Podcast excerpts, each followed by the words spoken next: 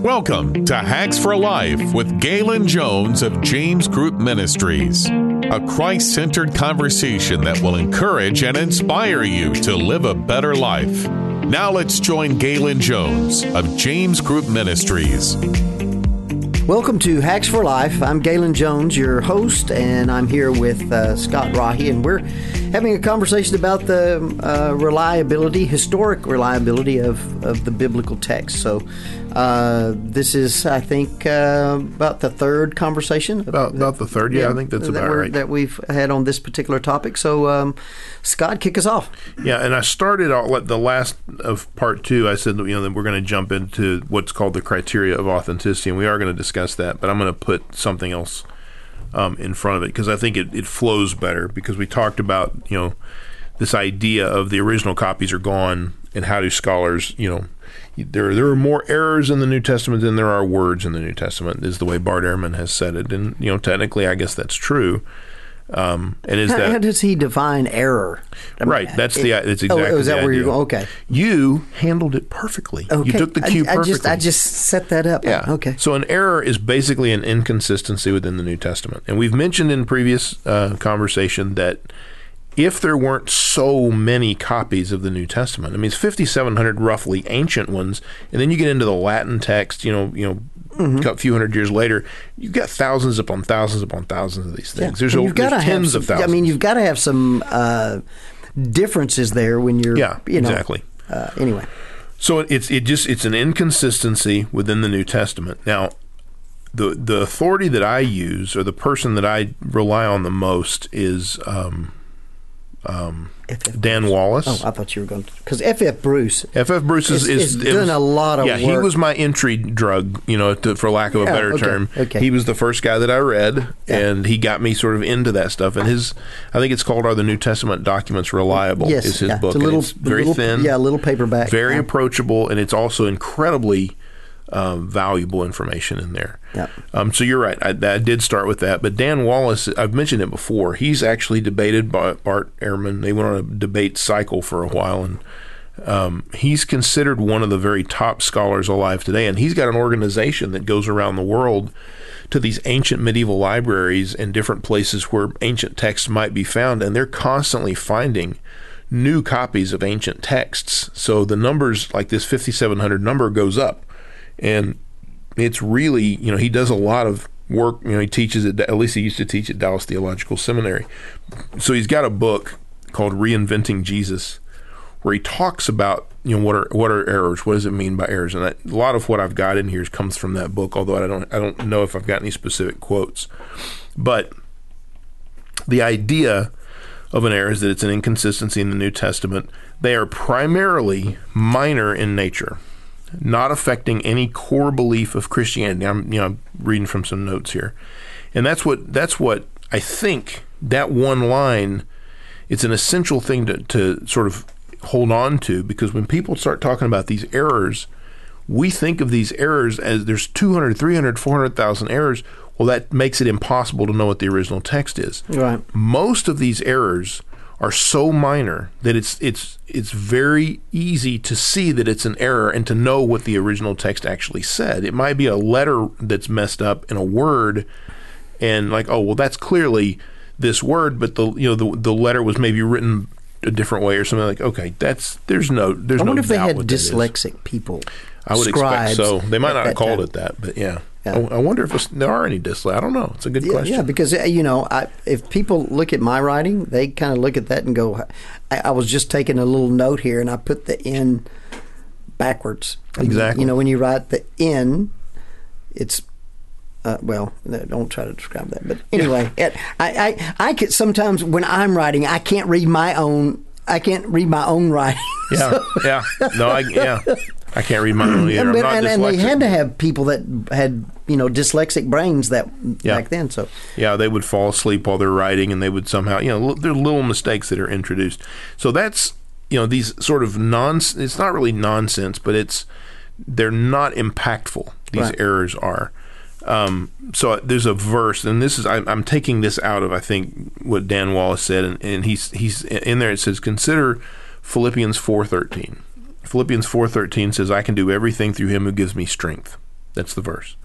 Imagine that you've got four copies of that, different ancient texts, and in one of them, the word everything, the H is missing.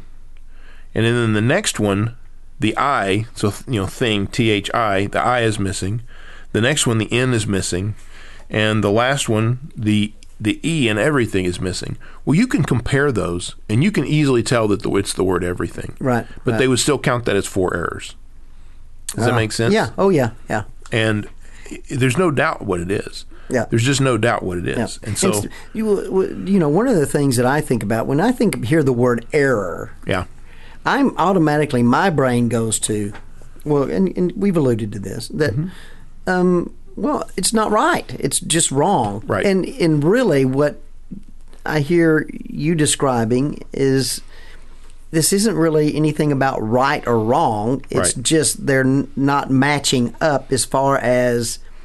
Um, like you said, there may be an eye missing, Right. But when you put because there are so many copies, you put the others together. Go, oh, okay, I know what the. I mean, yeah, the the the eye's gone. Okay, didn't right. change anything. you're not surprised by it, and you can easily detect it and go, yeah, that, Yeah. we know what it really means Yeah. here. Yeah. And the three most common, what they call textual variants, um, is a difference in word order, like the words might be reversed, um, or there may be an extra word or an omission of a word, but it's not a word that changes the meaning of the sentence. Um, or there may be spelling differences. I think spelling differences are, are you know one of the most um, one of the most common. Um, so this actually is from I have a quote here. Well, let me just read this. If we have 999 copies that include one wording and a single copy that includes another, it is considered a textual variant. In fact, it's counted as 1,000 errors, and I don't think that can be overstated. If you have 999 copies that are exactly alike and one copy is different, they say that's a thousand errors because all 1,000 have to agree in order. So if you have 5,700 copies, okay. and all of them agree besides one, well, we just got 5,700 errors, and that's why these numbers grow so rapidly. It's not because there are this there's this massive number of errors. It's just that the way they count them, the way they analyze them, what they mean. So a, a layperson coming along is like, "Wow, that's that's Yeah, that that's, sounds- you know, that does sound terrible. misleading. It's very misleading because I would think, well, if you said there's uh, fifty thousand errors, then I'm thinking every one of them has got something different wrong with it. That's right. That's exactly right. Now, here's a quote by um, this is I don't know who who said this, but it's a co-authored book. The book is called Dethroning Jesus, um, and it was written by Dan Wallace and uh, uh, one of his colleagues named Darrell Bock. They both teach, or at least they used to teach, uh, Dallas Theological Seminary.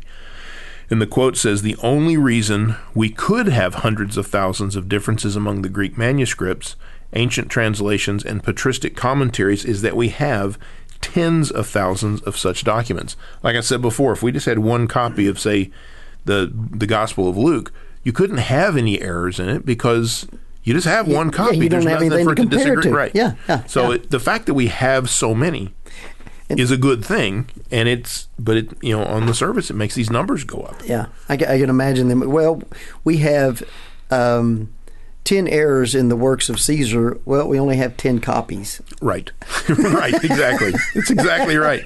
There's no errors in here. Well, you only have one. Of course, you don't have any. So th- there are some examples I want to give here real quick. Um, this different types of textual variants. In um, let's see what the first one is. First, Thess- uh, Thessalonians two, uh, chapter two, verse seven. And the verse reads, But we were gentle among you, like a mother caring for her little children. And the word gentle, one of the manuscripts that they have, the word gentle has been misspelled and it's changed into the Greek word for horse or horses. So they can look at that and say, well, we were gentle among you with all these, but in one of them it says we were horses among you. They can easily go, yeah, the horses is probably not the right translation. It's probably gentle. Right. So it's not something that challenges anybody, but it's there. Um, and it's counted for every, you know however many copies, it's all of the different error, um, variants. The next one, there are minor differences involving synonyms or things that do not affect the translation. In other words, no no significant change to the text. And here's an example: um, John four one. The Pharisees heard that Jesus was gaining and baptizing more disciples than John, Some manuscripts say the Lord instead of Jesus.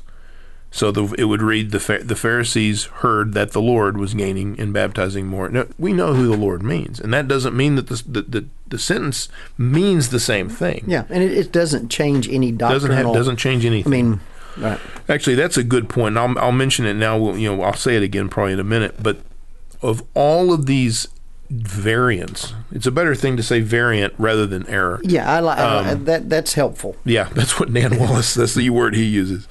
Um, none of them touch on any core doctrine of Christian faith. They're all these peripheral things, but mm-hmm. none of them are, are, the nature of Jesus. Is you know the the you know, the great saved by grace through faith. Mm-hmm. None of that is is approached by any of these variants. So um, here's a third one, which he says that it would be meaningful but not viable. So there are mean there are some small percentage, like around one or two percent, I think, that are considered um, meaningful, and around that there are some that are considered viable differences, and there are some that are both meaningful and viable. So here's an example of one that is a meaningful difference, but it's really not viable. It doesn't seem to, you know, it wouldn't, you know, make sense that it, if.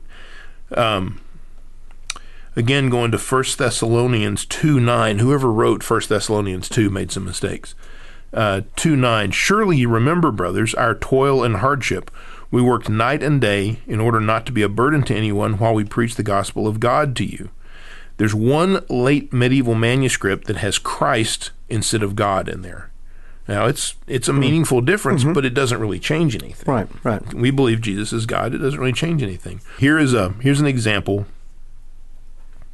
of a meaningful and viable difference. In other words, it can change the meaning of the text to some degree. If it's meaningful and viable, it can change the text to some degree. Here's it's Romans 5 1. Um, Paul says, Therefore, since we have been justified through faith, we have peace with God through our Lord Jesus Christ. Some manuscripts read, um, Let us have peace. Instead of we have peace, he's encouraging us to have peace. Instead of we already have it, or are we going to get it you know, at some point. And that's meaningful and that's viable, but it doesn't really change the message of Romans. It doesn't bring into doubt whether or not Paul is saying one thing versus another in Romans. Um, and just to, just to repeat it, less than one percent of the textual variants are considered meaningful and viable. And I've heard, I mean, there are some words in the New Testament that they're not 100% sure what the original word was. I have heard there's I think there's a hundred roughly 138,000 words in the New Testament somewhere in that that range, and there's about I, I want to say around 4,000 that they're just not 100% sure. But of that 4,000, less than 1% of those are meaningful and viable. So what is 1% of 4,000? Is less than 4,000. I shouldn't have said that. Um, well, see, 10% would be 400, 1% would be about 40 of them in there. No, 400. Yeah, that's about right. About 40 of them or so. And um, boy, that's testing my math skills right there. And of those, none of them have anything to do with any core Christian document or do- document doctrine. Um, so I think when you look at this, we have this vast number of early, very, very early documents, especially compared to other ancient documents.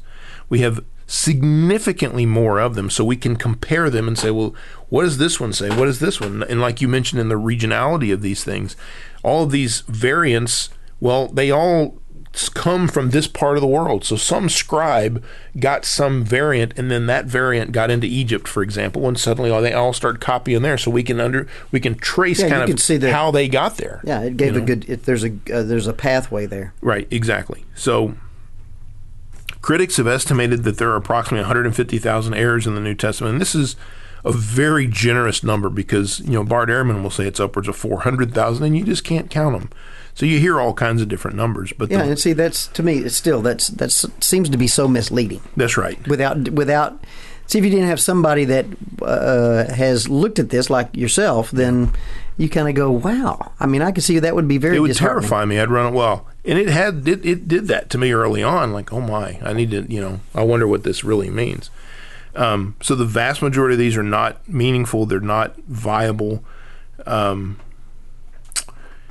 uh, yeah of the errors that are not accounted for by grammar only 400 change the meaning of the passage in any way and only 50 are of any real significance. Hey, that 1% I got pretty close. Yeah. That I said 40 and it's 50. So not even one affect an article of faith or a precept of duty which is not abundantly sustained by other and undoubted passages. That's a quote from I think from uh, Dan Wallace. We've already talked about these other documents, and so how do we compare the sort of certainty that we have with the New Testament with these other documents? Um, there's a there's a book in Hinduism called the I'm going to have to I'm going to try here Mahabharata uh, Maha. Mahabharata. That's probably how you say it. Maha- Bhagavad Gita? Maba- Maha- Oh. Mahabharata, I think. It's copied with roughly 90% accuracy. They believe it's about 90% accurate. Homer's Iliad is considered to be about 95% accurate. The New Testament is like 99.9% accurate based on the, all the analysis that they've done to it. So this notion of you just can't know is crazy. Now I want to I want to bring up two other quick things. The first one is this idea of I hear this at times, and people will say, if you look in Luke, you get a different story than if you look in Mark, or if you look in Matthew, or if you look in John. I think there's reasons for that because I think they're talking to different audiences, and I think they're emphasizing different things that are meaningful to those audiences. But I think there's there's another. I, I've read that that there's another sort of advantage to that, and they talk about this idea of having multiple eyewitnesses to, say, a car accident today that go in to testify oh, yeah. in court. Oh, yeah. Right? Okay. Yeah. If all of the witnesses that go in say word for word the exact thing, the conclusion by the court is that they have rehearsed their testimony and they've agreed on the testimony, and it's not actual testimony. It's a, it's an invention. Mm-hmm. The fact that there are slight differences enhances the believability of these accounts because they're not trying to get their story straight and be exactly Yep. exactly alike. Yep. So I think that's a, it's a it's, maybe it's a minor point, but I've heard it before, and I just wanted to mention that. No, but I think it's a good one because I, I think when you you can kind of illustrate that there wasn't collaboration, Right. Trying to, you know, back when you said um, that, you know, there are those that believe that the the texts that we have were uh, inventions of the the Right. uh, Catholic Church, Or some body of people, then yeah. they wouldn't have done that, Right. Did- I mean, does that make sense? No, it's exactly I right, mean- and, and we'll get into that when we turn to the uh, the criteria of authenticity here in a few minutes, probably in the next podcast. But that's exactly where where we're going with that. So I want to say one other quick thing. What's really interesting to me, and I, I mean, it was really impressive to me. Imagine for a second that every Bible, every ancient text just disappears overnight. We don't have any of the Bibles, any of the modern ones, any of the ancient ones, and they're just gone. How would we know what the original texts say? Well, as it turns out, the church fathers, I'm talking about like uh, Irene- uh, Irenaeus, Origen, all these ancient, you know, Christian leaders, they quoted the New Testament so extensively that there are only 11 verses in the New Testament that weren't quoted in one of these church fathers. So we could rebuild the New Testament just, Just from, from the the quotes, of the of the church, church fathers. We wouldn't have Wow. to. There are over 86,000 quotations from the New Testament that are known to exist today in their writings. And the quotations were written within 150 to 200 years of Jesus' death. So that's starting around 100 AD. Yeah. Or 150 AD around that time. and we got a, you know a thousand years between Caesar or fifteen hundred or whatever. Exactly, and we trust Caesar's writings. yeah, you know, I've yeah. read one of his books. It's a good book. You know, it's, you know, I didn't think to myself, I bet this wasn't Caesar. I think I read what he wrote, generally speaking. So let's turn the next time to these criteria of authenticity. Um, and I think we'll be able to spend some time on that because what we're going to do is we're going to look into the text itself and we're going to say, is there any hallmarks in the text itself that would lead us to believe that what we're seeing um, was written by people that are trying to tell the truth? In other words, are they trying to make something up, or are they just trying to invent something? You, I've mentioned this to you before. I've had the skeptics come to me and say, "Hey, Spider-Man takes place in New York, and there's events in New York that are real, so Spider-Man's real." And you just kind of shake your head about that. Like, how on earth am I going to persuade somebody that is that non-serious? Yeah. but it's out there and they'll say that the bible has it's a fictional account developed and just made up it's just you know this idea of the catholic church crafting it to control people and if it is made up it's going to be written in a particular way if it's not made up you're going to see certain sort of uh, uh, footprints in the text that say i bet you you wouldn't have done that if you were making something Yeah. up and so let's talk about that the next time Good. Look forward to it. I'll be here. You've been listening to Hacks for Life with Galen Jones of James Group Ministries. The James Group is a nonprofit Christ centered organization that seeks to serve the community by offering skilled caring support for anyone in need. For help, call 972 243 4673. That's 972 243 4673. For questions and comments, email Galen at jamesgroupministries.net. That's G A L O N at jamesgroupministries.net. Thanks for listening. Join us next time for another Hacks for Life with Galen Jones.